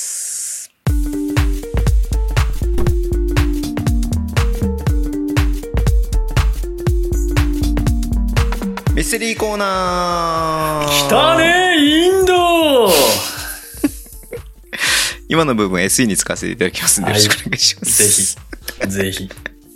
みんな大好きだからね、来たね。これね、本当にみんな大好きなんでありがたいですよね、本当にね。はい。ということで、ここからはバスケの話ではなくてですね。はいいや、これがやっぱりみんな聞きたかったと思うんですよね。ね、やっぱりね、ここよね。うん。もう、あの、ここ飛ばしてる人がね、だいたいね、7割ぐらいだから、ここまで。嘘でしょうん嘘でしょ 嘘嘘でしょ嘘であると信じてますよ、僕は。うん嘘だと信じたい。こまででも結構僕、慎太郎さんと話せたことで、慎太郎さんの数字の話聞けただけで結構お腹いっぱいというか、うん結構もう満足感はあるんですけども。でしょこれ大事ですよね、やっぱりね。追いかけていくから、豚骨ラーメンが。はい。締めのラーメンですか追いかけていくから。うん替え玉します。バリ方で替え玉します。今日はですね、なかなかはい。面白い話を、ちょっとね、ホットというか旬な話題をちょっと持ってまいりましたんで、ほう。はい。行かせていただきますね。はい。よし、できるかな？頑張ります。2ヶ月、2ヶ月ぶりですね。はい。そうですね。はい。じゃあ、モノマネします。お願いします。お久しフリーメイソン 今回の都市伝説の舞台は、日本おー。2021年1月に内閣府が人類の存在そのものを変えてしまう計画を発表したんだよね。で、どういうこと？それが、ムーンショット計画。知らん。やばいよね、これ来ちゃってるよね。いい？これっていうのをさ、やりすぎでもちょっと話したんだけどさ、実はさ、新たな計画が追加されてるんだよね。うん。それが、気象兵器。えー、どういうこと？どういうこと？いい？内閣府が発表してるものだからね、これ。どうして平気な顔してズボンのバスケにスーパーチャットしてるのって話。いい？もう、オカルトじゃないんだよ。パンドラの箱は開いちゃったの。信じるか信じないかはあなた次第です。ほう。今のスーパーチャットしてるのって話の部分はぜひ SE に使ってください。ちょっと長いから、あありが。とうございます。いや、全然使え、全然使えます。ズボンのバススケ2のあたりとか切っちゃえばなんとか使えるんじゃないですか。なんでスーパーチャットしてるのって話ね。はい。そうそうそう。ありがとうございます。いや、今ね、内閣府のサイトを開きましたわ。はいムーンショット目標、2050年までに人が身体、脳、空間、時間の制約から解放された社会を実現。どういうこと？やばいよね。やばいよね、これね。来ちゃってるよね、これね。もう、どうかしちゃったよね、これね、内閣府の。全然イメージできない。どういうこと、うんこれどういうことなの？あ、これ、あの、実はやりすぎ都市伝説でも、この間9月のやつかな、やってたんですよ、ちょっとだけ。あの、最初のね、実はこれね、ムーンショット目標って多分、あの、関明夫大先生のお話だけ聞くと、あのね、あの、人が体の空間制約から解放された。要は、あの、人がアバター化すると。なんかそん機な感じだよ械と融ね。合してアバター化するよっていう話。ですよ。こうんれすごいよ。サイバネティックアバター生活って書いてあるからね。これ書いてあるよね 書いてあるからね、これ。サイバネティックアバター生活。めっちゃ怖いんだけど、これどういうこと？ええ。要は、えっ、と、要はっていうかね、これね、な、な、なんちゅうか、要はあの、お年寄りとかやっぱ少子高齢化進むから、そういう人たちでも、あのー制約、脳とかの制約から解放されよう。つまり、これは、トランスヒューマニズム。どういうことどういうこと余計わかんない余計わかんない。うん要は、まあ、あの、ロボットとか、要は自分の代わりとして動くロボットそういうことか。ですよ。アバターか、そういう意味 3D ね映像とか。あー。そうそうそう。だから、ど、自分が見てるだけだから、その能力、運動能力とかはロボットなんだよ。分かってきた分かってきた。そう。これ見て分かったわ。うん。2050年まで望む人は誰でも身体的能力、認知的能力及び知覚能力をトップレベルまで拡張できる技技術を開開発し、うん。社会通念を踏まえた新しい生活様式を普及させるはい。未来ですね、これ本当に。そう。そうなんですよ。それをやろうとしてるんですよ。政府、内閣府が、政府が。うん。で、しかもちゃんと、あの、プロジェクトの教授とかにちゃんと阪大の先生とか、東大の先生とか、慶応の先生とか入れてるんですよ。結局人は何かしらの欠点があるわけじゃないですか。はい。能力的に。はい。まあそれが年老いて身体能力なのか、はい。認知能力なのかわかんないですけれども、その欠点すらも欠点でないように生きていける社会を作ろうってことですよね。その通りです。ああ、そういうことね。その通りです。ちょっとイメージしきれてないけれども、うん。らもう本当にだからアバターの世界ですよ。そうだよね。そだから、今いるこの自分が何かしらの欠点、例えば何かこうできないことがあったとしても、う。はい。できないことはなくしていきましょうってことですね。そうです。なぜならアバターがやってくれるからね。望めば。例えばですよ、極端な話、はいまあ、例えば、あの、車椅子生活を余儀なくされている方、はい。行動が自由にできないわけじゃないですか。はい。あの、あ、車椅子じゃない人に比べたら。はい。えー、そういったとこでもアバターがはい動けば、はい。普通の人と同じような生活ができるというここととですでいいんですか？そういう認識で。そういうことです。うわーなるほどね歩いた感覚を脳がダイレクトに受けることができたりとかー。そういうことか。そこまで行っちゃうのか。そこまで行っちゃうのか。行く行く行く。そういうことか。うん。じゃあだって持ったとかわかんないじゃないですか。ああ、そうだね。確かにね。手の感覚とかがないと、ううんかんないですよ。うん何を持ってるとかう。んうんうんうんうん。あと目が見えない人がシンプルに目が見えるとか。ああ、そういうことか。そうそうそうそうそうそうそう。うん。うん。アバターを通して物を見る世界がやってくると。ええ面白い。面白いというかなんか、できんのかなってちょっと思っちゃう部分あるけどね。うん。うん。これすごいパワーワードでしょ？サイバネティックアバター生活っていう。ごめん、なんか俺が言いたいことだけ、今ちょっと僕の中でいろいろとその疑問が解決されたから、慎太郎さんが言いたいこと言っても全然いいんですけど、はいすいません。これね、実はもう2021年1月の時点でこれあったんですよ。はいはいはでい。、えっとね、6個か7個、6個かな ?6 個ぐらいまでに2005、あの、目標6だったんですけど、なんかさらっと3つぐらい増えてるんですよ。3、4個増えてる。えー、今なんか目標1っていうのを見てるんだけど、それ以外にもあるってことなんだ。ありますよ。怖い怖い。その1個前のページ、あの、パンクズリスト的に1個前のページに行ってください。うんうん見たら、あ、本当だ。目標1から6って書いてある後に8、9って増えてる。7増えてるでしょ ?7 ある、7ないのある、7あるよ。7ないの7ある。で、えー8、9ってあるでしょ？で、今回お話ししたいのは、8の方、目標8。はいはいはいはい。えーはいこれどんなことが書いてあるかっていうと、2050年までに激甚化しつつある台風や豪雨を制御し、はい極端風水害の脅威から解放された安全安心な社会を実現します。お気象を操るってことですか？そうです。つまりそうです。ほう。ね。もうね、ここ、もう多すぎでしょうっていう気象災害。温暖化とかも多分関係してるんだと思うんですけど、ね確かにそうだね。うん豪雨だったりとか。そうはい。台風だったりとか。そうですそうですんうんそれをね、制御しちゃおう。ね。うんそうそうそう。制御しちゃおうって書いてある。で、うんうん見て見て、これね、すごいよ。ムーンショットが目指す社会。台風や豪雨の高精度予測と能動的な操作を行うことでって書いてあるからね。おーうん。そういうことね。そうえ、。っていうこと、逆に、あはいごめんね、ちょっとなんか話がぶっ飛んじゃうかもしれないけど、飛んでください。もちろんその、えっと、制御なんで、その台風だったりとか、そういう災害を、が予予見されるものを消し去るってことを今イメージしたんだけども、はい。逆に作ることもできるってことなのかなってちょっと思っちゃったんだけど。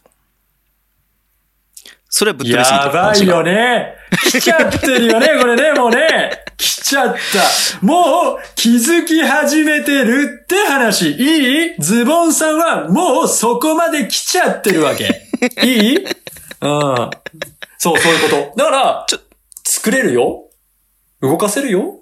よくさ、まあ、これも陰謀論になっちゃうんだけどさ、はい。例えば3.11は、はい。政府、なんかその、陰謀として起こされたものだみたいな。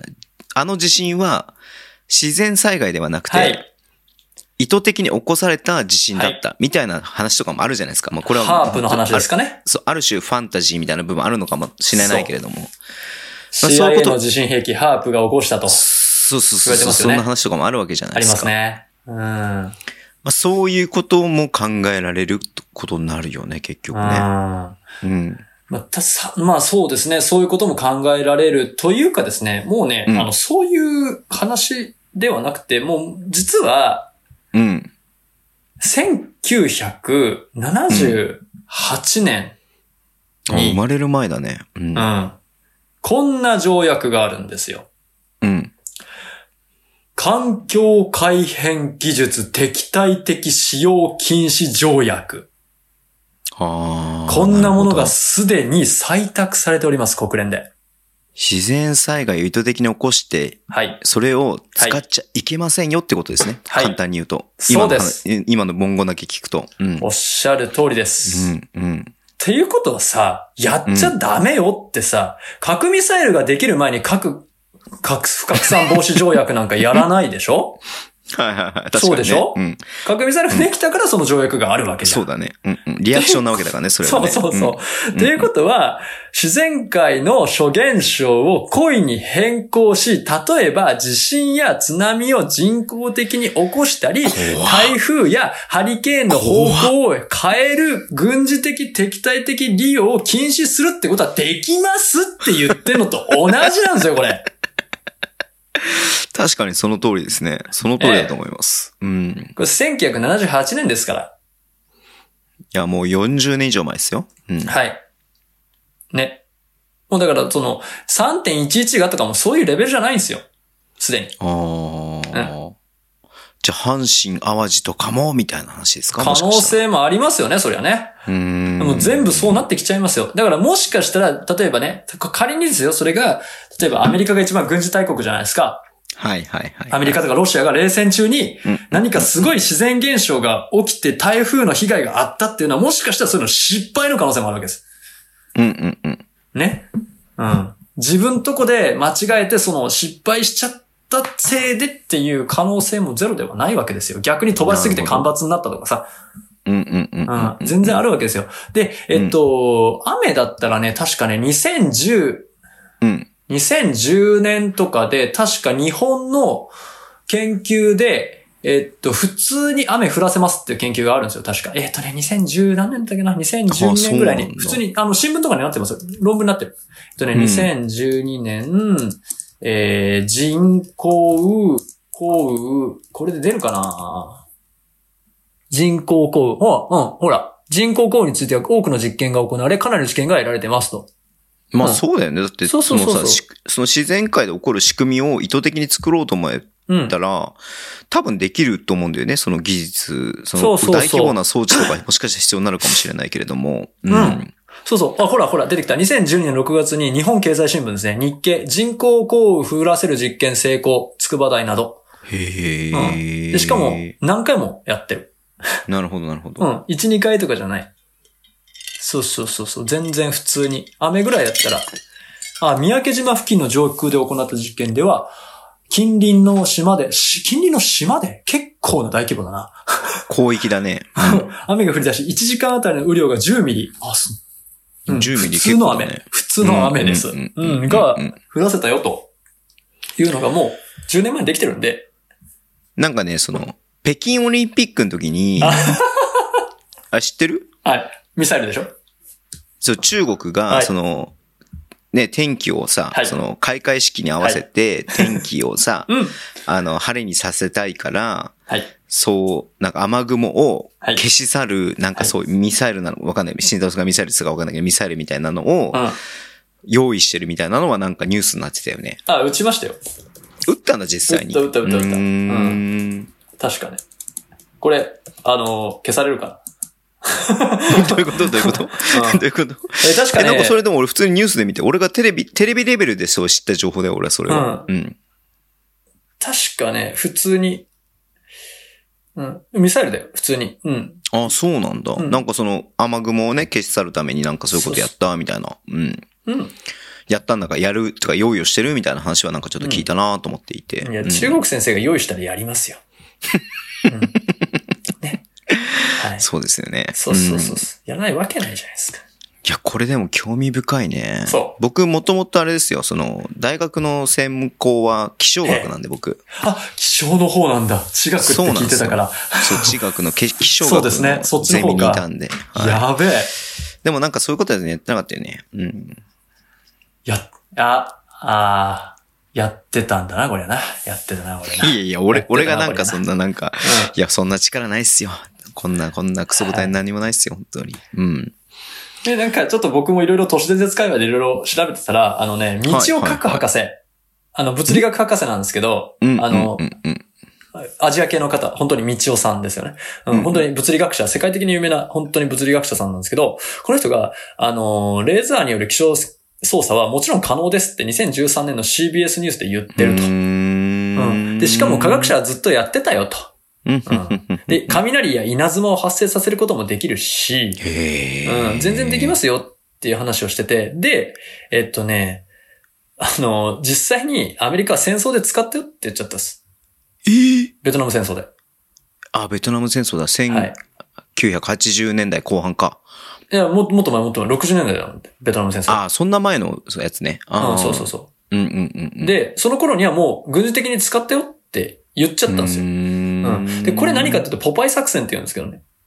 あ、知らない。初めポパイて聞いた。作戦って、例えば、ググってみれば全然普通に出てきますよ。ポパイ作戦。うんほら、アメリカ合衆国はベトナム戦争に、えー1967年から72年にかけて行った極秘の気象操作計画。はい、これ、ウィキです。ウィキペディアで出てくるぐらいなんだ。ウィキです。はい。はい。え、それ、ごめん、そそれ、ど、どういう、どういうことを行うってこと？それ具体的には。要は、えっと、雨を、大雨をとにかく雨季を長引かせて、あ、降らせるんだ逆に。そう、降らせて、戦況を有利にさせるために、雨を降らせて、なんかこう、け川をね、洪水を引き起こしたりとかああ、。そういうことか。うん。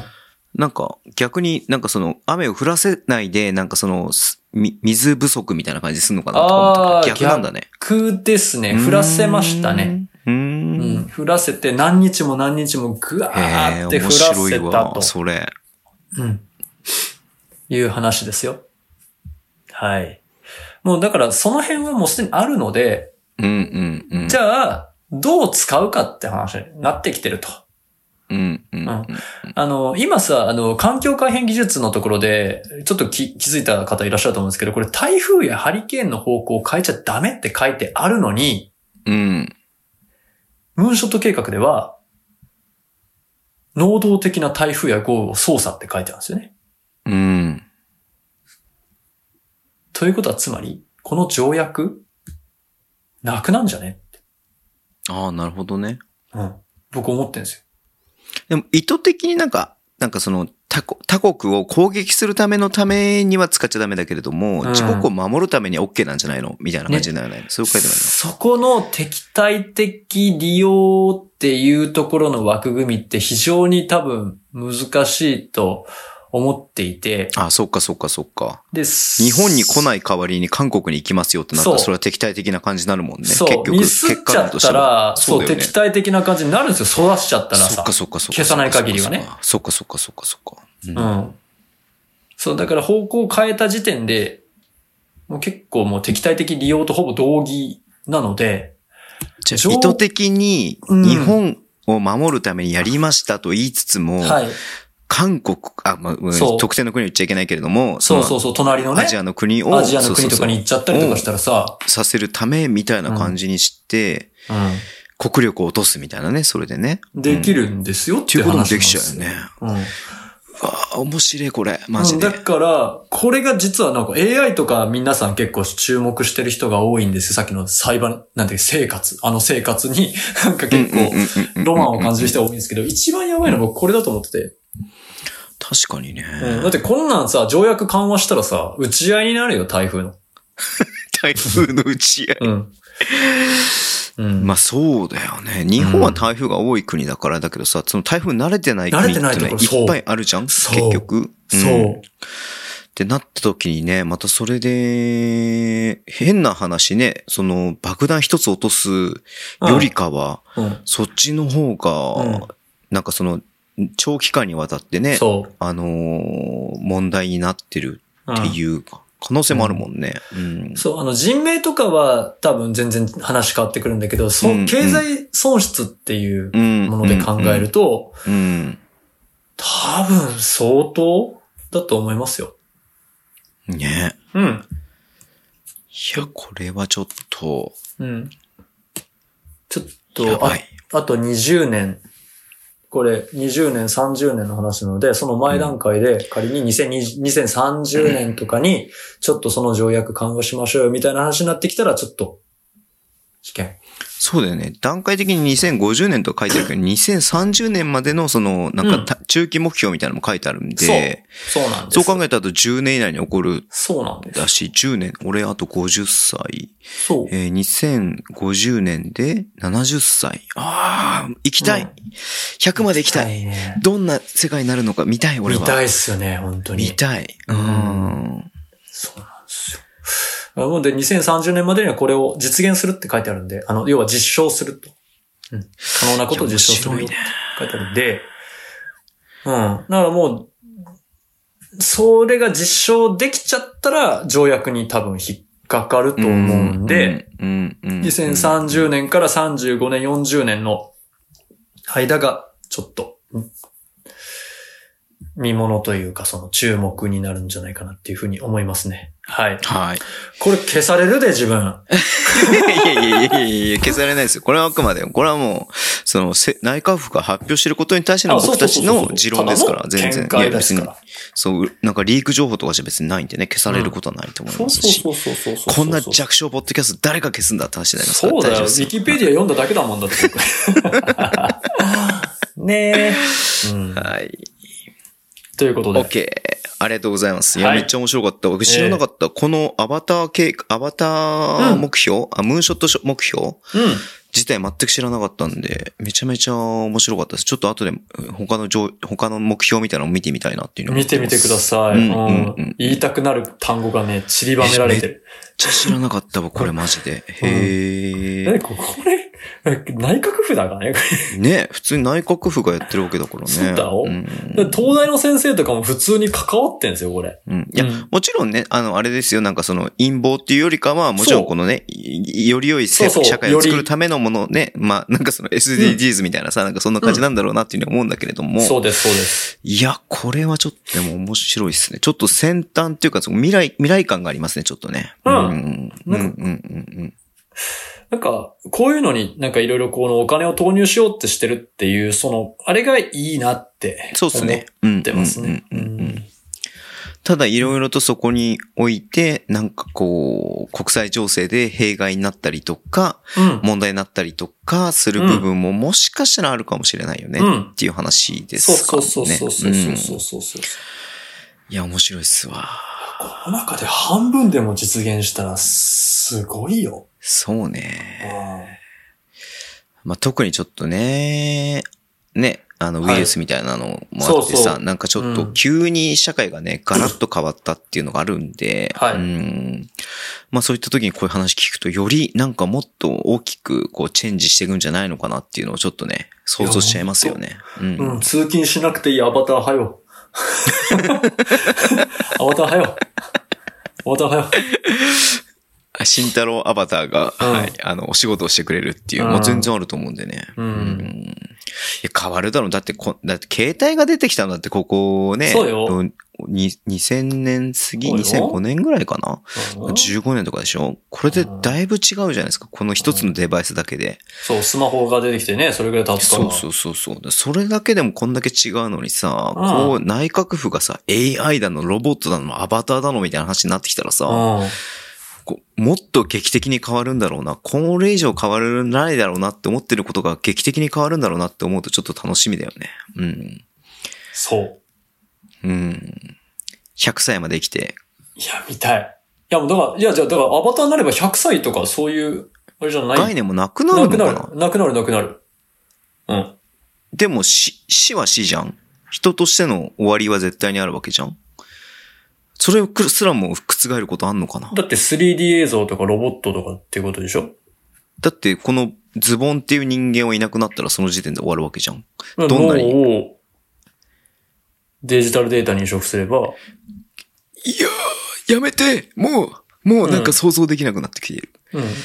全然できるでし死ょ。なない、死なないの？僕、うん。しうん。だって見て、空間と時間の制約を超えてとか書いてありますからね。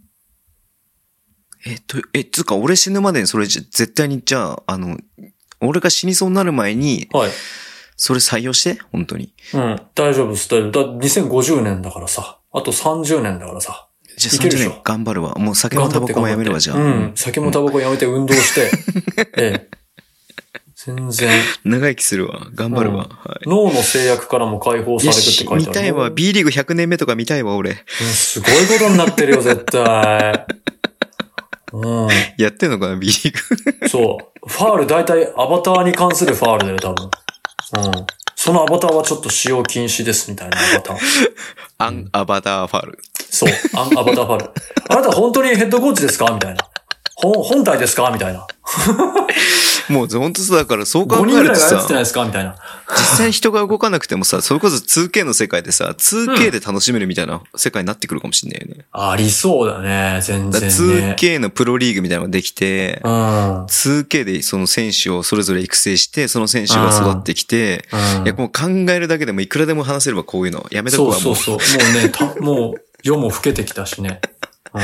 そうですね。この後僕このまま編集しようと思ってるんで、はいい。や、ね、明日祝日なんでちょっとできないから、もう早く出したいからさ、この後すぐやっちゃおうと思ってますんで。はい。はい。ということで、新田さんありがとうございました。久々にね、本当話せてめちゃめちゃ楽しかったいつも以上になんか楽しかったんで、ちょっと話しすぎちゃったな。慎太郎さんが言いたいこと言えなかったかなと思って申し訳なかったなとちょっと思ってます。いっぱい言えましたよはい。ううんん。はい。ということで、まあちょっとね、定期的に、あのまた、定期的じゃない、不定期的に、はい。不定期的にはい。えっ、と、細く長く続けていければなっていうふうに思ってますんで、はい引き続きね、リスナーの皆さんも、慎太郎さんもよろしくお願いします。よろしくお願いします。じゃあ最後行きましょうか。あ、そ一応ね、あの告知としましては、慎太郎さんね、さっき話した、あのー記事ね、ぜひ、あの、いろいろこの後も、で、あの、バイビー期中だったりとかシーズン、あの、また再開してからも出てくると思いますんで、はい。ぜひチェックしてみてください。はい b リーグアナリティクス .net ね、はい、よろしくお願いしまはい。す。B リーグアナリティクス .net が、あの、めんどいっていう人は B リーグスペーススタッツか、B リーグスペースデータとかで検索すると1ページ目あるんで、それ見てください。SEO ですね。はい。はい。はい見てください。はい。じゃあ、慎太郎さん、うんいつものやつお願いします。ああ、そう、そうですね。はい。えっとね、そうなんだよな。これね、もう何を話して何を話してないかがもうね、わからなくなってきてね。逆に言うと2ヶ月間で溜まってないの？おっきき、おっききの話は。いや、溜まってるよ。うん、溜まってる 溜まってる。うん。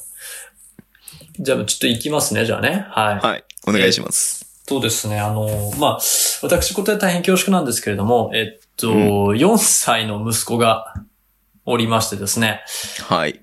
えー、そうで、私事で大変恐縮なんですけれども、えっと、4歳の息子がおりましてはい。ですね。はい。はい。はい。えーまあちょっとね、ちょいちょいね、いろんなこと喋れるようになってきたんで、ちょっと本当に昨日の夜、まさに昨日の夜の話なんですけど、はい。はい。えっと、ごっこ遊びをよくうん。やるんですよ。で、今回は、えっと、家族で北海道に行くっていうシチュエーションのショートコントやったんですけど、ショートコントね、家族でね。そう、ショートコントやったんですけど、まあ当然、家でショートコント。そう、ショートコントやってるんですけど、あの、当然ね、あの、本人は本人役ですよね。子供は本人本人役。で、うんうちの奥さんは、当然奥さんの役なんですけど、はい。あの、僕が、あの、ファミマの店員っていう役やってるんです